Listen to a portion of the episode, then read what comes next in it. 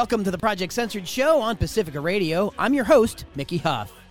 On today's program, we offer an encore presentation of a conversation that I had with media scholar Mary Rothschild earlier this spring, March 2020. We talk about how digital devices affect developing brains of young children. How does the constant presence of smartphones and other digital devices affect the developing brains of young children? Mary Rothschild sat down with me and talked about these and related affairs and offers surprising conclusions as well as suggested strategies for parents and teachers to manage children's use of these devices. We offer this program again this week for Media Literacy Week, especially in an era when more and more of us are relying on devices and screens to conduct education and daily business. An hour with Mary Rothschild, encore presentation on the Project Censored Show.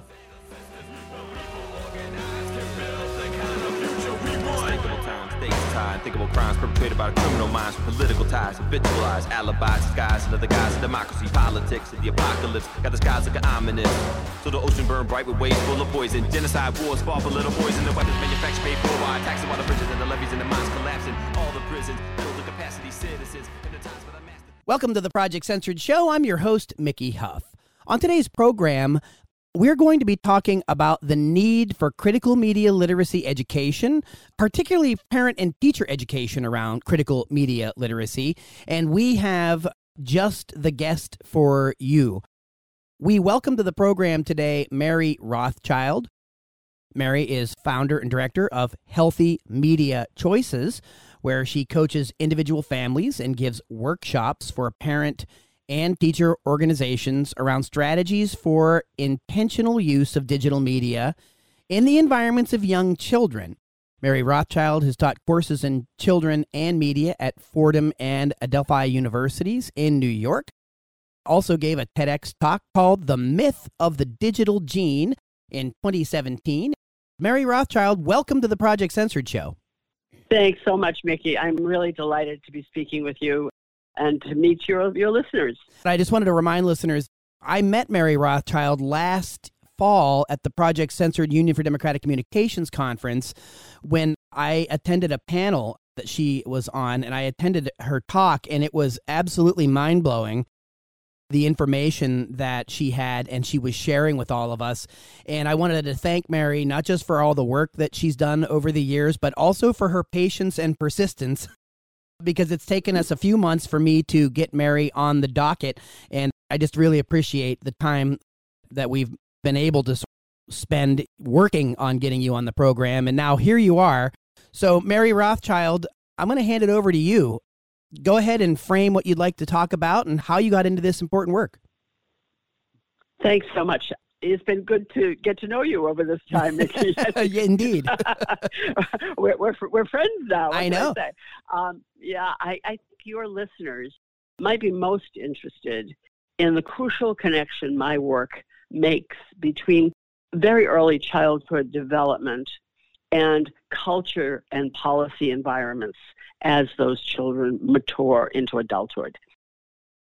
My mantra about this is that if politics is downstream of culture and culture is downstream of education, education is downstream of early childhood development. So the roots of so much of what we're seeing in our climate today really can be found in the way that children were developed over the last 40 years. I didn't start there though, and I didn't start with an academic approach. I really started with uh, what I consider the most undervalued faculties we have as human beings, and that is the instincts of the parent. There are 10 years between my daughters, and when my younger daughter, who was born in 1988, turned about six, I started realizing that something radically different was happening with her peers than had been the case 10 years earlier with my older daughter. I couldn't find underwear that didn't have logos on it. Uh, you know, I, I, you know, the children when they would play, they would play all these knockoffs from television programs, and parties were all themed around these television programs. And the parents would say, What are they going to do when they come to your house? And I'd say, Well, you know, they'll play. We don't have a television. And they would like, You don't have a television. Yeah, you're from outer So- space. and now it's really like you know really out of space. Yeah. Although there's there's hope. So I saw this and I thought, wow, something is really going on here. And there are a couple of pivotal moments that I won't go into that really made me. I didn't go the academic route, which is interesting because I do consider myself kind of an academic. But I opened a children's center for crafts and handiwork and for work that prolongs the attention because one of the things that really alarmed me was I saw how short these children's attention spans were becoming. And so the name of the children's center was Ariadne's Thread because of the Greek myth of Ariadne and Theseus, which your listeners may or may not be familiar with. But anyway, Ariadne gives Theseus a thread to take into this maze where he's going to kill this minotaur who's devouring the young.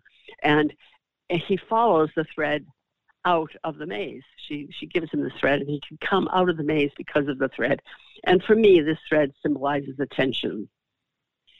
At the end of the day, our attention, our ability to look at our lives and attend to them, and, and from my point of view, have this critical thinking facility is what helps us navigate twists and turns, right? So this was my my real impetus for starting this children's center and I put out one flyer saying, you know, it's all about attention and there won't be any media and just people showed up. So we had a lot of fun. And in the conversations and potlucks and reading groups that came out of the work with the parents in that center, I was burned to go on to academic work, mostly because of what I was hearing from the children. And there's a kind of a pivotal story that I'll, I'll just tell to give you a taste of the kind of direct knowledge that comes uh, to teachers who spend their days with young children if they're listening to the children. We were making bread, which we did very often in the center, and I was at this round table. My assistant was at the other table. I was like six kids, and we were all making these little bread animals or something, which of course is my idea of heaven. And this little girl who had just turned three was next to me, and she looked up at me and I had just been thinking that this was exactly why I had started the center.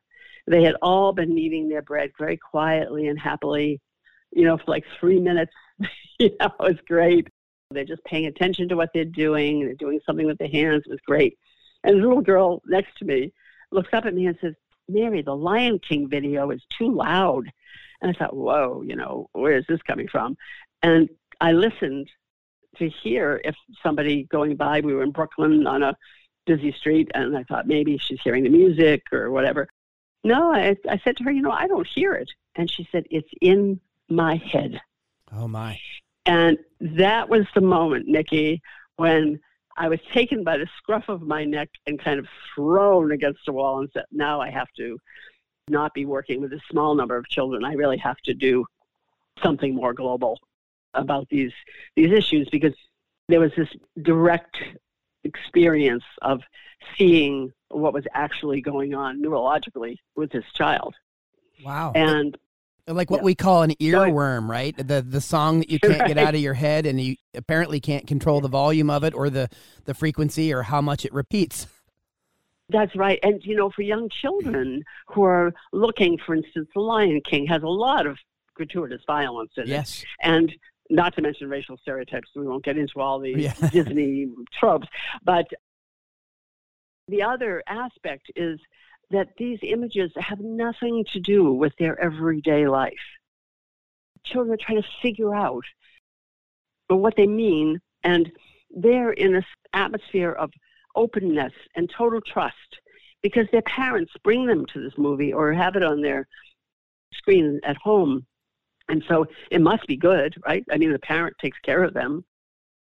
So we don't fully appreciate the inner posture of the child in relationship to these things that the parent allows into the space. That they are open, and therefore they are open to all the advertisers and all the narratives of the commercial culture. So I went and I did my master's thesis on family media literacy, and I started giving workshops and working with individuals. And then I was asked to teach at Fordham and then at Adelphi. And then they overlapped, Fordham and Adelphi.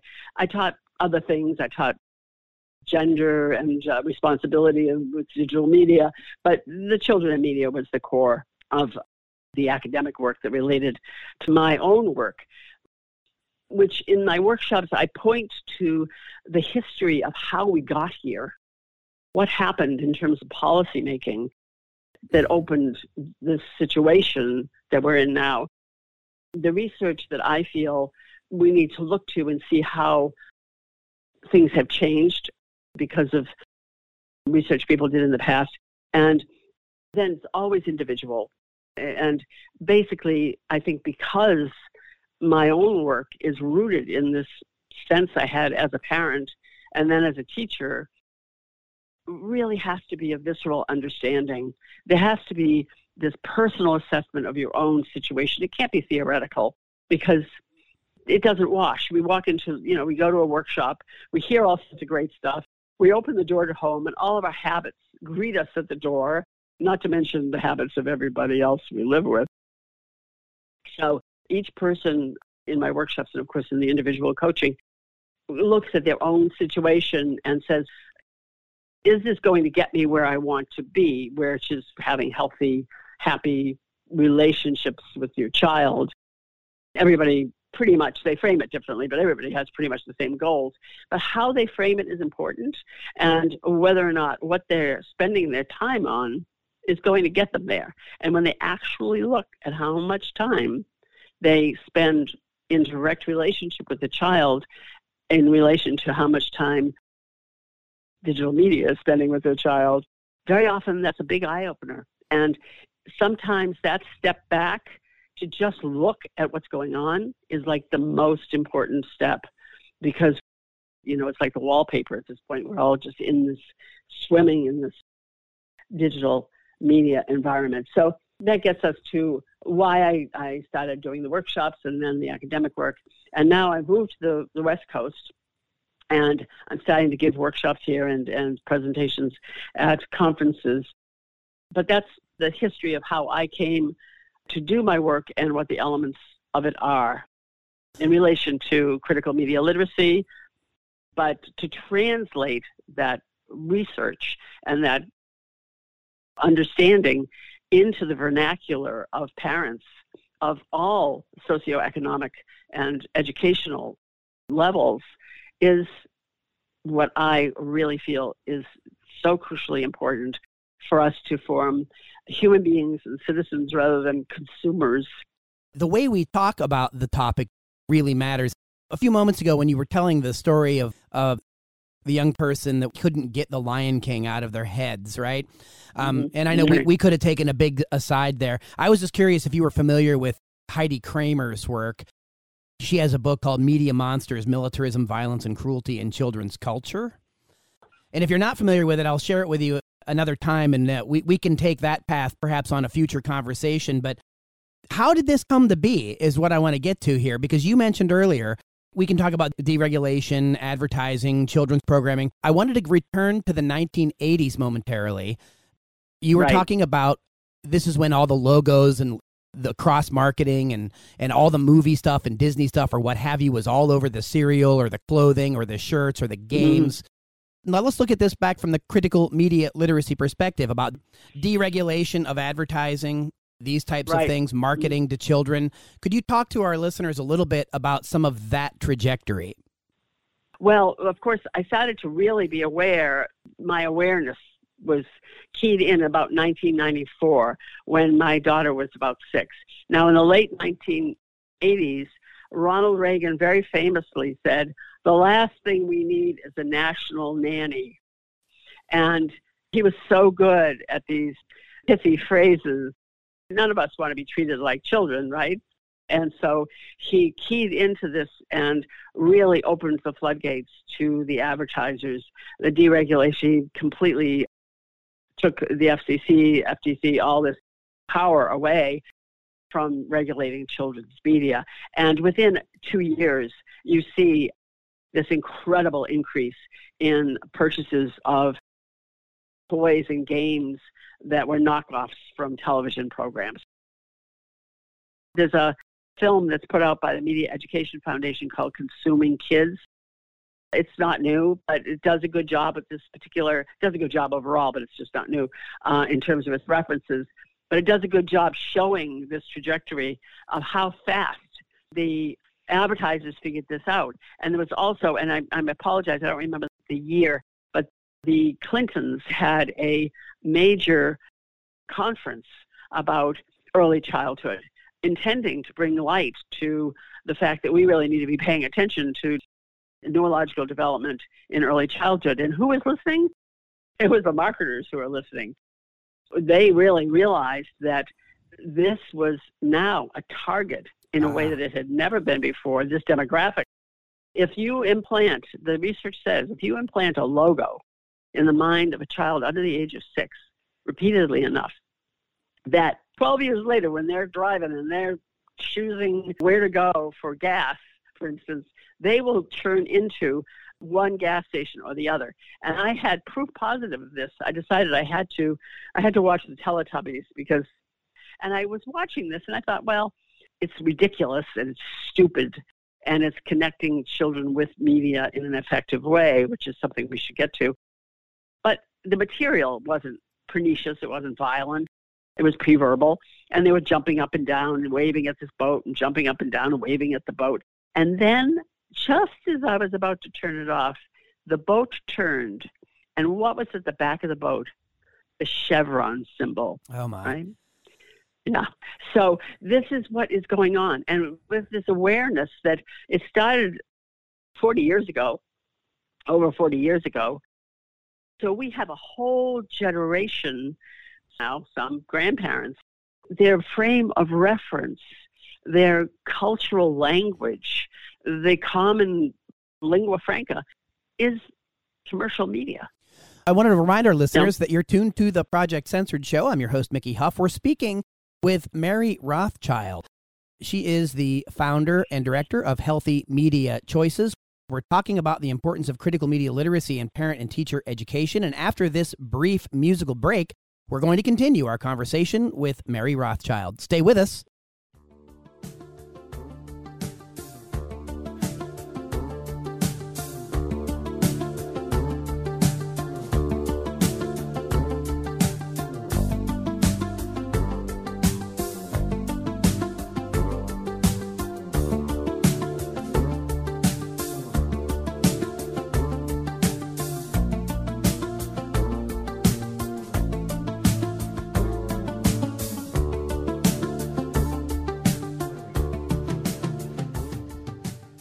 Welcome back to the Project Censored Show. I'm your host, Mickey Huff. On today's program, we're speaking with Mary Rothschild. She is the founder and director of Healthy Media Choices, where she coaches individual families, gives workshops for parent and teacher organizations around strategies for intentional use of digital media in the environments of young children. Mary Rothschild taught courses in children and media at Fordham University, also Adelphi University in New York and she gave a TEDx talk called The Myth of the Digital Gene in 2017. And Mary Rothschild, just before the break, you were talking about in the Clinton years, there was a conference and, and focus set up to look at the impact of media on children and what was happening in commercial culture.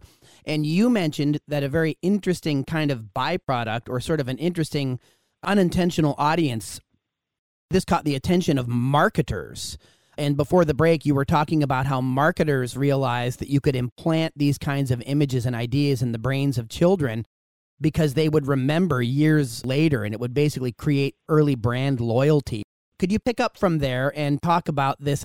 What's the psychology behind this? I know when I saw your talk last year, that was one of the really riveting components of it. You talked about how this actually works. It's really pretty insidious that marketing culture really infiltrated this kind of a scene that it seemed like it was trying to be more mindful about the images mm-hmm. and things in media, but then it turned into be a great avenue for manipulation. Exactly. And the Clinton conference was people like Patricia Kuhl, K U H L, who does a lot of research on neuroplasticity, neurobiology, and people who were talking about the importance of early childhood education, which a lot of times people talk about early childhood education, they're talking about child care centers, they're talking about schools. From my point of view, we're talking about parent education because that actually, the first six years, is mostly influenced by the parents. And the, the most dramatic of what happened was the woman whose name escapes me at the moment who developed a baby Einstein was listening to this conference in like in her kitchen and she said, Wow, this is great. I'll develop these videos and things for early childhood about cows and you know whatever. And she did and she marketed them originally as being educational for children under the age of 2 so the campaign for commercial free childhood among other people really went after it with the FTC which is the only arm that can do anything at this point to say no nothing digital no video is educational for a child under two. They can't understand it. There's no educational benefit for it. So there was a whole fight, and eventually they did take the wording off of the package. But one of the problems with all of this that the marketers were let in and this floodgate was opened and all of this false educational materials being produced for very young children. The problem with going at it from a policy point of view and I love Campaign for Commercial Free Childhood. I've worked with them for years. Is the policy change takes so long and very often doesn't work, especially in the environment we're in now. So, from my point of view, even though it seems less efficient, at least it needs they work directly with parents alongside policy development because by the time the policy actually gets changed you have a generation of kids who've already been affected if you look at what the marketers do, it really is so interesting uh, in terms of their mindset. They work in the marketplace. They're trying to sell products. That's the, their job. And this is a target audience. And some of the things they do is they have conferences about how to get children to pester their parents. They call it going around the gatekeeper, the parent being the gatekeeper and how to go around the gatekeeper directly to the child and have the child pester the parent for the product. And this has gone into things like even cars. If you notice advertising for cars now, sometimes there's a child involved in this advertising who gets into the car and says, Oh, you know, this is the one I want, you know, because it's so great, blah, blah. And all of this means they're targeting the child in order to get to the parent. We see this everywhere. The placement right. of products is all exactly. down low right. where the right. children can see the logos and so on. But anyway, mm-hmm. can continue. You know, that's such a great point because this kind of awareness is really wonderful armor for parents because if they go into the grocery store, even a fairly young child, they can say, you know, they're putting it there because they want you to have it, but I want you to be healthy. This thing up here, I'm taking care of you. I want you to be healthy. This up here, that's up where I am, is the one that's actually much better for you. And I care about you, so this is the one we're going to buy. You don't have to get into a whole thing about advertisers. You just say, it's better for you. I love you. I'm taking care of you. Therefore, I'm going to get this one that's up here, you can't see it. So, of course, you wouldn't choose it, but this is the better one. So, it really helps you to not get into the pestering because there isn't a child on earth who doesn't want to hear because I love you, I'm taking care of you. This is the way we do it. Other people might do it. It's fine. They want to do something else. But this is this is um, what I want for you because I care a lot about you. There isn't a child on earth who doesn't buy that. They might still pester a little bit, but ultimately, what they're hearing is what they need to hear. I see you, I see your needs, and I'm going to address them. It's not rocket science, but it is different from what we ordinarily do because we're tired. It's the end of the day, the kids in the cart. So if you haven't prepared, if you don't have some of this information, very basic information like placement, yeah, Mary yeah. Rothschild, you so you talk about this cradle to grave consumption coming out of the 90s. And then, right. of course, we have this explosion of digital mobile technology, as you say. So, in other words, this is just ubiquitous. this kind of marketing and Right. targeting is ubiquitous, and other countries have maybe more laws and restrictions about how things can be targeted to younger people. But here in the U.S., it's different. So maybe you can talk a little bit about that and about about this digital explosion and its impact. just to go back to the neurological underpinnings, the first six years, now we know uh, because neurological and neurobiological research is always discovering something new. We know that there's plasticity through life. I am no longer the very good Catholic girl I was, a rule obeyer.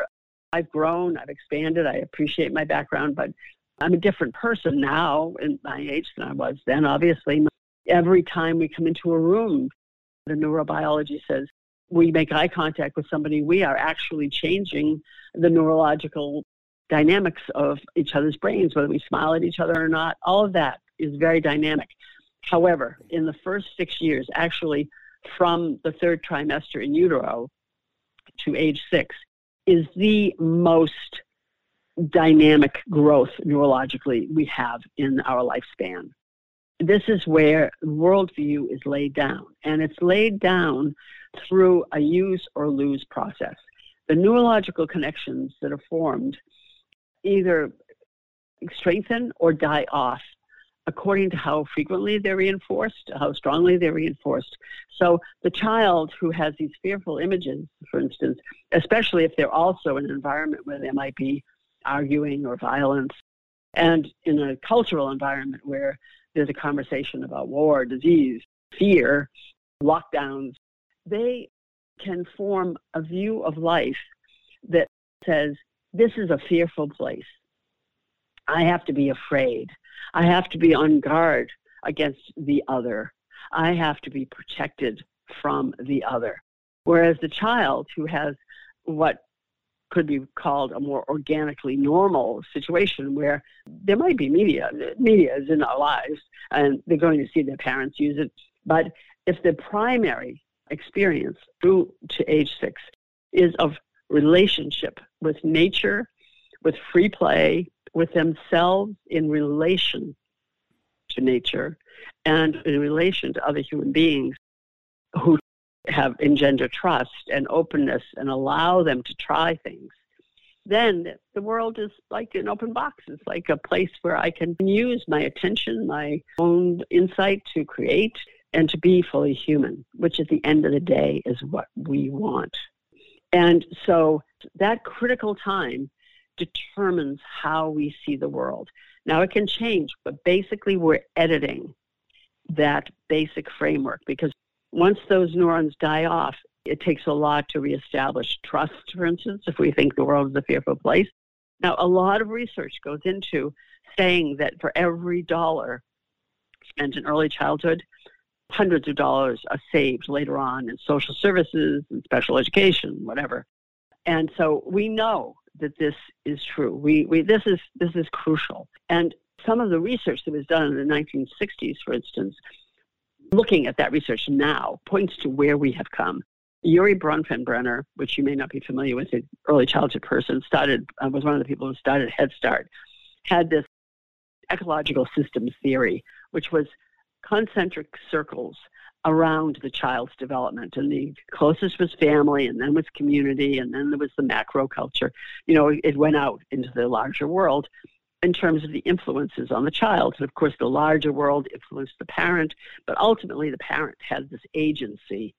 That is no longer true because, specifically because of mobile digital media. The child now, that macro culture, which is predominantly a commercial culture, comes directly to the child through digital media, through entertainment media, through even educational, quote unquote, media. The tropes, the priorities of the commercial culture come directly to that child. The child builds a tent.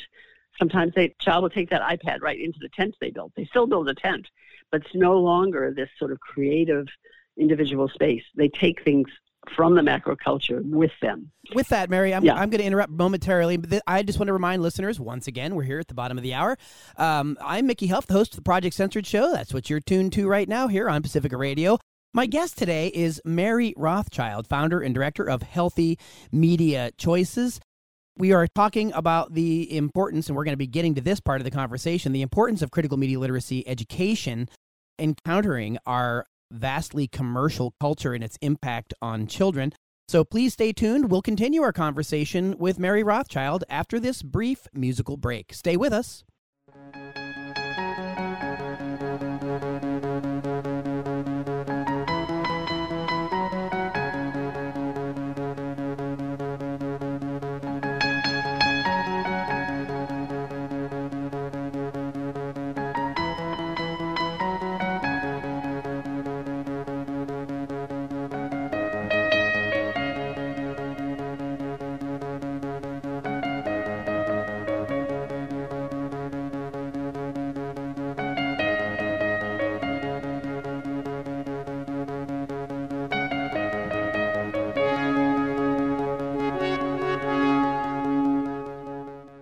Welcome back to the Project Censored Show. I'm your host, Mickey Huff. On today's program, we are talking about a very, very important subject.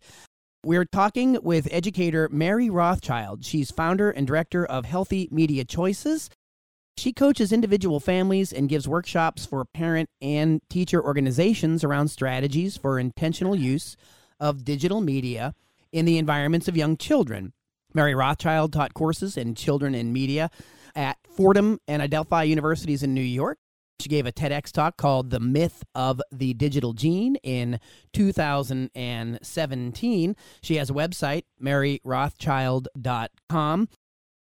And Mary Rothschild has a very eclectic background and some things I didn't share with listeners earlier. You mentioned Mary early in the show. You also were director of the Children's Center in Brooklyn. You mm-hmm. hosted the Healthy Media Choices Hour on community radio in Vermont. And today we're honored to have you on the Project Censored show. I just wanted to remind listeners that I had the good fortune of running into Mary Rothschild at the Project Censored Union for Democratic Communications conference last fall at Cal State East Bay. And I was really moved by what I heard. And Again, I'm really honored that we're able to have Mary Rothschild on the program today to share this really important information with all of our listeners. So, Mary Rothschild, before the break, you basically were talking about how our digital and commercial culture has made its way into the children's tent, infiltrating young people's sense of imagination and, and creativity and these things. So, there's this explosion of digital mobile technology. And I know I mentioned this before, but you had to finish talking about some of the neuroscience and psychology behind some of this. But in the US, we don't really protect children from this kind of technology. We don't protect children from our consumer culture. In fact, quite the opposite. So, talk to us a little bit more where you left off about this now digital mobile technology that's in the hands of children. Get us around to why critical media literacy education, as you put it, needs to come out of the ivory tower and really needs to be part of what we're doing in families and our communities. I just want to point to another person from the 60s, George Gerbner, who had a cultural indicators a research project. He was head of the Annenberg Communication School, and he coined the term the mean world syndrome where children who ingest a lot of this fear. This is another uh, video also out of Media Education Foundation around his work. There was a series of videos around his work. And one of the things I find most compelling about his work, which I think some of the people who worked with him tried to continue, he unfortunately didn't really codify it into a body of written work. But what he was talking about uh, that's relevant to this really need for critical media literacy and, and parent education and, and, and the education of anyone who teaches or lives with or works with young children is that when we have this fearful attitude toward life, when we become adults, we are very likely to elect people who will protect us we will be afraid of the other. We will spend millions and trillions of dollars on uh, the military. So there really is a direct connection between this worldview that is laid down in early childhood and what happens where we become adults and we start either voting for people or actually making policy. So we're, to some extent, I think it's it may be too broad a brush, but we could say where we are now really comes out of chowing down on a lot of fearful media from very early childhood over the last 40 years. So academically, just to end the academic part, an interdisciplinary approach is absolutely necessary here. And what drives me a bit nuts is the siloed nature of academia, where the early childhood people and the communications people and the psychology people, we need some kind of real interdisciplinary approach to this in academia, and then we need to get it out into the mainstream. But in terms of the need for this critical media literacy in parent education, which of course there is no parent education in this country. And this is one of the things that is very different from us and from many other countries where we say, oh, early childhood is so important. We don't fund it. Early childhood masters is one of the lowest paying masters you can get in this country. We don't fund it. There's a cute factor. You know, they're so cute the, nothing really important can be going on. So there's a lot of lip service. But what needs to happen is, in order to cut through this industry narrative, we really need this critical thinking of who's driving the conversation. Why are they driving it? What's their motivation? What's left out? Who's funding it? Do I need to listen to it? One of the problems with this is that the research comes through the mainstream media, usually in this incredibly dichotomous way, where it's either or. Either it's going to kill you or you have to have it. And everything is, is in kind of a, a, a war uh, framework, like the, the incredibly difficult decision for a parent to stay home with the child or not, uh, to work or not outside the home, you know, becomes the mommy wars. Everything is framed in this extremely dichotomous way, which is not helpful. The decisions we make every day about time, which is where we live, time is life, really are so nuanced. We have to take care of ourselves. People are exhausted, they're low energy, they need self care. How can they prepare to have some time for themselves and not plug their kid into something? All of this takes really this critical thinking about what is it I want who is talking to me about what they think I should have, and the impact of mobile digital devices on the affective emotional life of children. Because what's totally unappreciated is, and really needs a step back because it's hard for people to really get their minds around it, is that no matter what the material is the child is watching or involved with on a screen, they are becoming attached to the screen itself. No person on earth is going to do for me what my iPhone does. I press a button, and if it's charged, pretty much it will do what I expect it to do. There's nobody on earth who's going to do that. You know, I ask them, you know, please come here. They're always going to be able to come here. So for a young child whose parents, you know, may both be working, when they have this digital mobile media that can go with them anywhere and always does what they expect it to do, their affective life becomes attached to the device and to everything that comes through it. It's their own so, genie in a lamp. They touch it and exactly. it comes alive. And they ask it for That's things great, and it gives it to them. Exactly, and you know we're all addicted to that from yeah. to our devices. So every, I mean, it's not just children. But I I didn't have a television even until I was seven years old. So I'm the last generation who actually can speak to what it's like to not have any of this before seven. So our perspective is very very different from someone who has from the very beginning had the experience of always having these devices. And you mentioned to me recently that now in classrooms, in the general conversation about uh, what's happening in classrooms, uh, we're seeing that this generation has come up with constant mobile digital media I was just going to mention the classroom thing. So I want to I want to hear what you have to say more about this, but I was literally just thinking right now about it was only this semester that I finally gave up I tried to have technology in the classroom. I tried to have lax standards about how people could use technology in the classroom because I know people use these as tools. But right. I finally had to say no more, no more personal laptops, tablets, phones in class unless it's directed use. No note taking. The studies all show that handwritten note taking is far better for remembering things. So I mm-hmm. actually had to be that guy. I had to be the the police person that I never wanted to be and say no more of that. And you know, you know what That's helped right. change my mind? It wasn't just looking out and seeing everybody doing these things, right? I mean, I saw it. But a friend and colleague of mine said, you know, if we don't help intervene and remind people, and it's not all younger people, but my colleague said to me, You know, we're enabling them and we're not doing them any favors by feeding their addiction. If they can't sit for an hour and a half and be engaged without technology, what kind of future are we preparing them for in terms of critical thinking?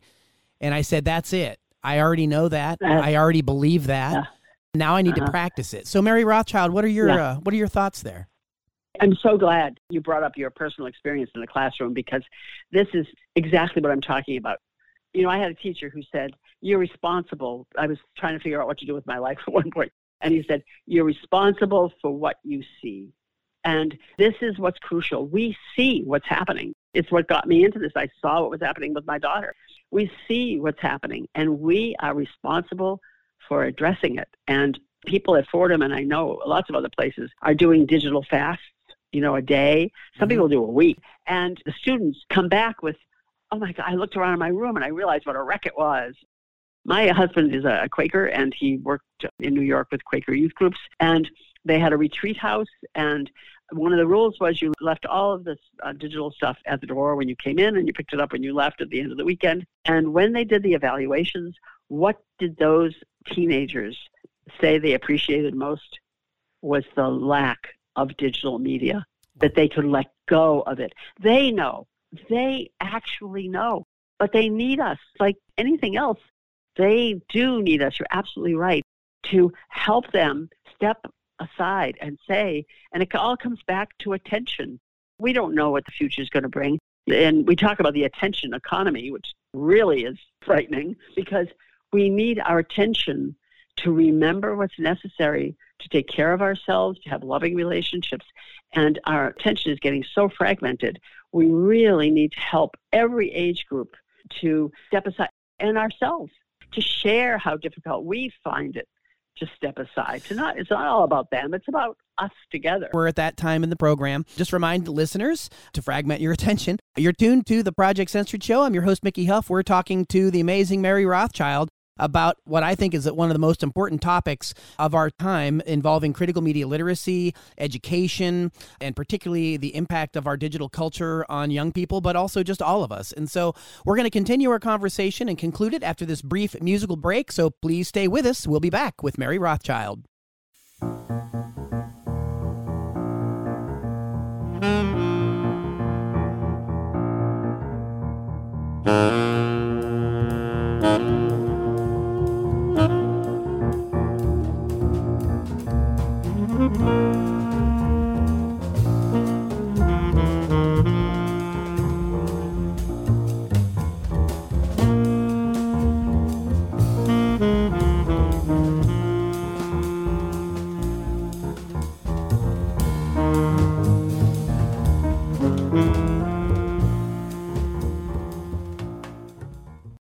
Welcome back to the Project Censored Show. I'm your host, Mickey Huff.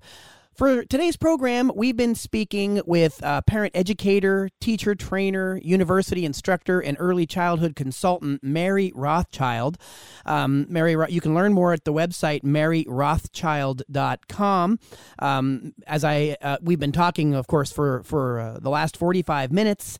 Um, about just so many important things involving uh, critical media literacy education, digital culture, its impact on children.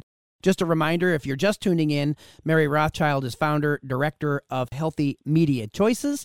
She coaches individual families and gives workshops for parent and teacher organizations around strategies for intentional use of digital media in the environments of young children. Mary Rothschild, I would love to pick up where we just left off.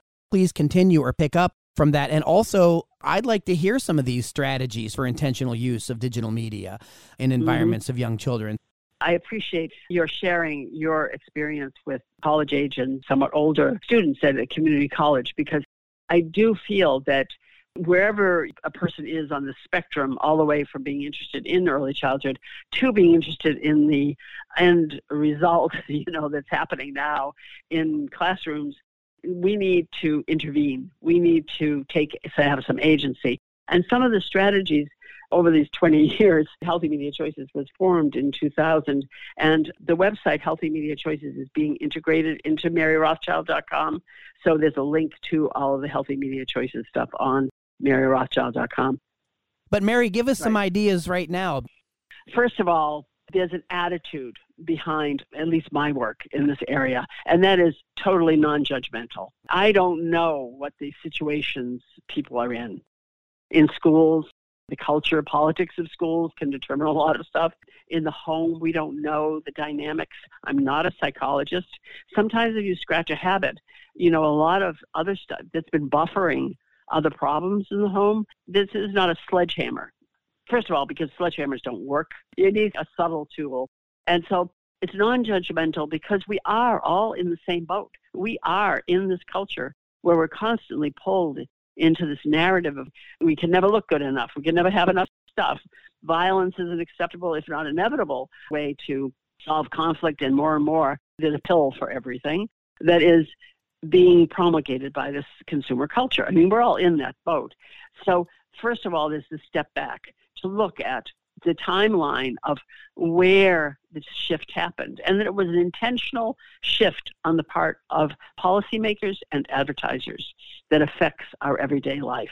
Just that can really be a light bulb that goes on in the room that something happened that if I had had a child before that time, my life as a parent would have been different than after that time that's the timeline of how commercial media and then of course digital mobile media came and is developed to be facile for young children because of the targeting of young children. Then there's the basic models of uh, the research how the research and the neurological development of children and the effects of fear-based media on their development. Is tremendous every preschool teacher will tell you there's much more anxiety among young children now than there has been in the past. But in terms of critical media literacy, one of the most important things for people to understand when they're reading articles or they're seeing things in the newspaper is to always wonder who is it who is behind this research? Is it someone, for instance, who's in the communications field where they're looking, you know, this is perfectly legitimate. They're looking at communications plus child. That's what they do, that's what they're trained to do. However, if it's from a pediatrician or a child psychologist, a child psychiatrist, then they're looking at the child at the center of the question. And media is part of the constellation of influences on that child. Very different perspectives. And then, of course, there's the advertisers who are just targeting them. So there are these actually three different perspectives. And just simply pointing out that fact that you can look and say, who was it and who are they who did the research that this article is talking about? And how is the article framed? And what is my instinct about this? Do I have to actually listen to these people? Is really a crucial step. Bringing critical thinking into the lives of parents who, you know, may never have gone to college, but they have agency. They have their own instincts. They want their children to be healthy but they need the information about what's going on that's affecting them. And then modeling conscientious use of technology. In other words, mealtime. Everybody talks about mealtime, which I don't think is fair because not everybody can sit down to a meal together if everybody's working. But mealtime is an example that people very often use of putting everything aside and having time to share how your day went, the highs and lows, whatever, you know, just have a human conversation realizing that for a young child, if everybody's home and everybody's plugged into different devices, it isn't necessarily what the adult sees. The adult sees, oh, this is cozy, everybody's home, you know, we're here together, everybody's together. The child can very often feel abandoned in that situation because they want to be with they want the attention of the older children and the and the adults and what they're doing is is elsewhere and then sensory based problem solving play for children so that they are developing their own lengthened attention, their problem, uh, problem solving deficit. The early childhood educators are seeing children cannot problem solve the way they used to be able to because they're not free playing and working things out together. So, problem solving in free play is so crucial to early childhood. So, these are the things that we need to look at. We need to look at this, sort of the research and the history, but also in the home, what is going on. So part of my workshops and a very crucial part of my work is individual assessments. Sometimes there are 100 people in the room.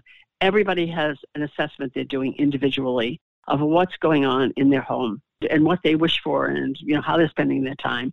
And then we get together in small groups and share, and then bring out the threads of what the concerns are, what, what people are seeing, and then there's a general exchange.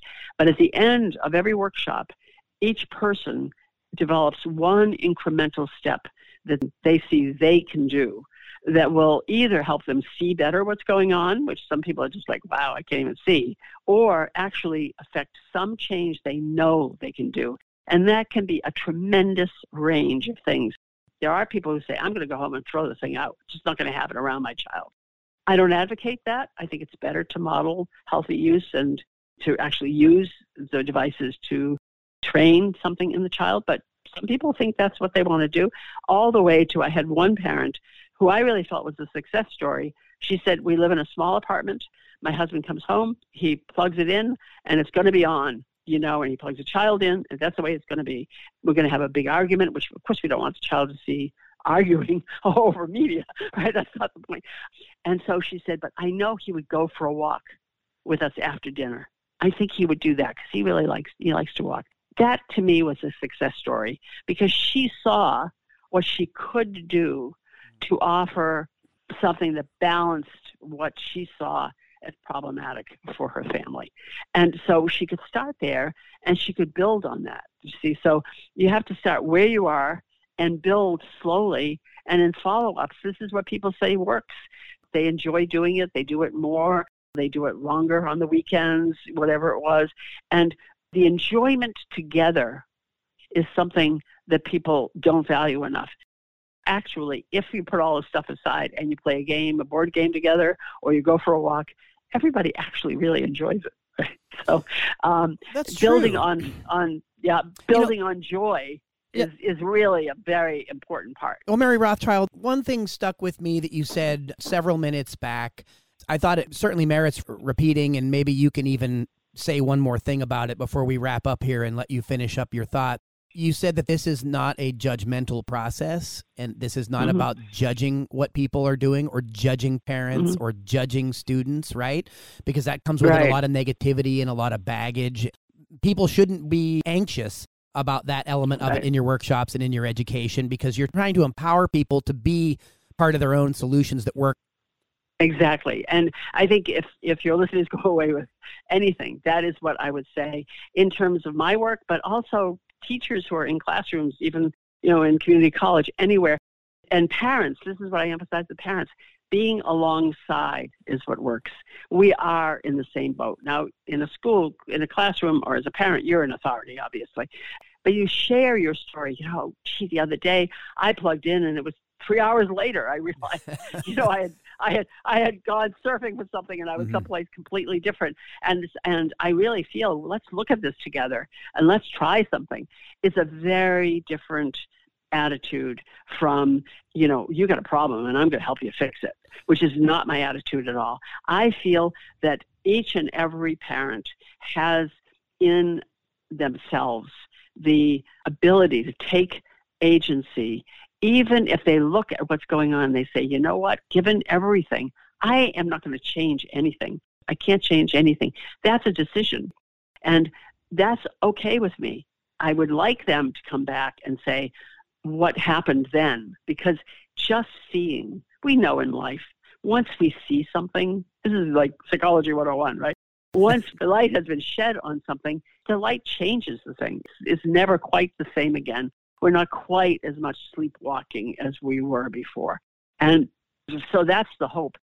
We're all sleepwalking. We're sleepwalking into like war. And, and this is what I really feel.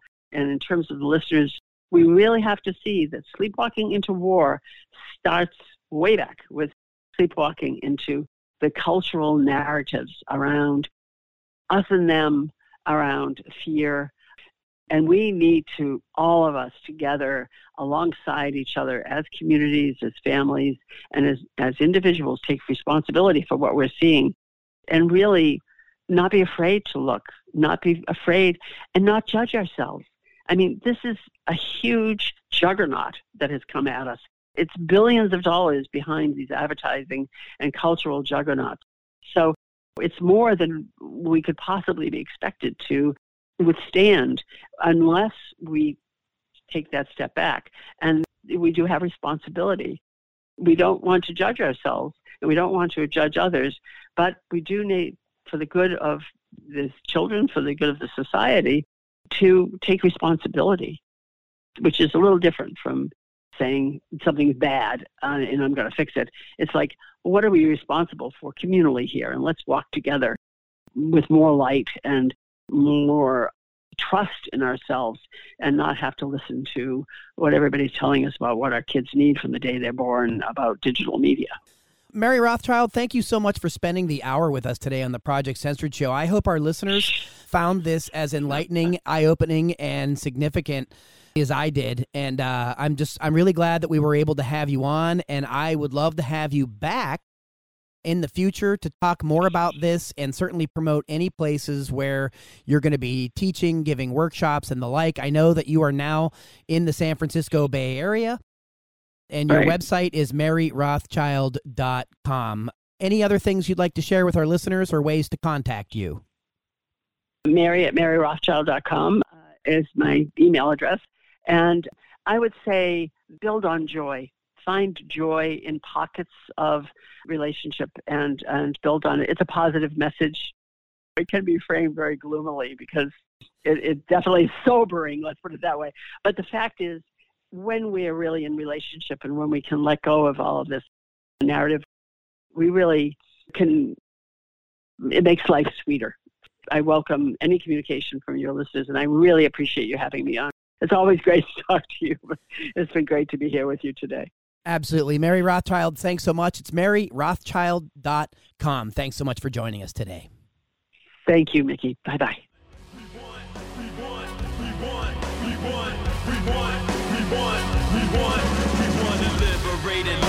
Supporting human conditions, not free market propaganda and corrupt politicians. Cause they owned by special interest groups that fund their campaign. You You've been listening to the Project Censored Show on Pacifica Radio. I'm your host, Mickey Huff. I'm co founder of this program with Peter Phillips back in 2010. My co host is Chase Palmieri. Our senior producer is Anthony Fest. Our associate producer, Dennis Murphy. To learn more about the Project Censored Show and our work, or to listen to any of our previous shows archived online, go to projectcensored.org. You can contact us through the same website. That's projectcensored.org. Please follow and like us on Facebook, Instagram, and Twitter. And again, we appreciate your tuning in. We'll see you next time.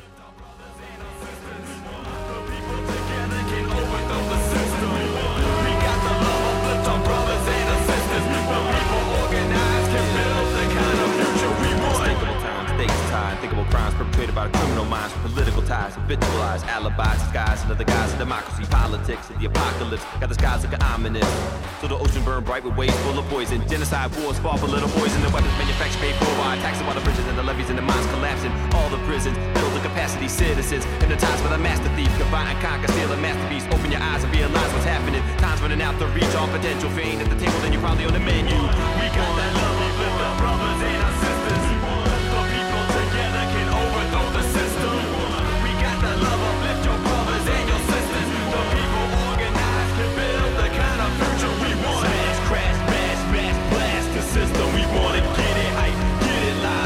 the mission. We want a crowd loud, fist pumping.